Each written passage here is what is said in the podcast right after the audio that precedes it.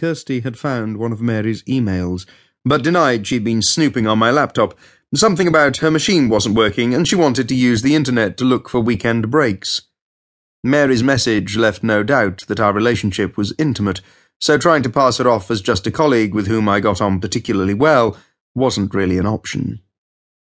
Anyway, Kirsty knew who Mary was, having met her a couple of times at concerts and things. Mary's one of the office staff at my school. I'm a teacher.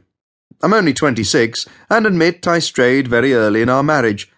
The answer to Kirsty's screamed question, How long have you been screwing her? was nearly three years. I didn't really see Emma when she came to the door, not properly, that is. I was dimly aware of a mature woman with rather hard features as she stood at the open door, arms folded like a postcard landlady.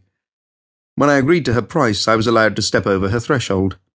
I didn't have any energy to haggle, and the cost of her room per night, along with breakfast, seemed reasonable. I told her I wouldn't be staying long.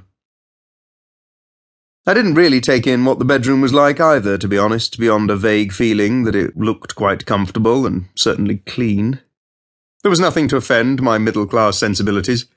Emma, she said I should use her first name, was throwing open cupboards and a wardrobe and talking about storage space for when I brought my things and extra blankets if I was cold and even a spare electric fire, but I was nodding politely rather than listening.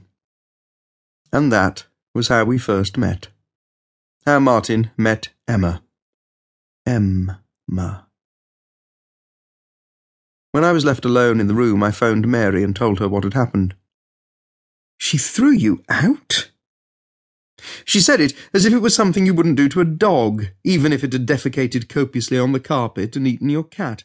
Utter incredulity in her voice.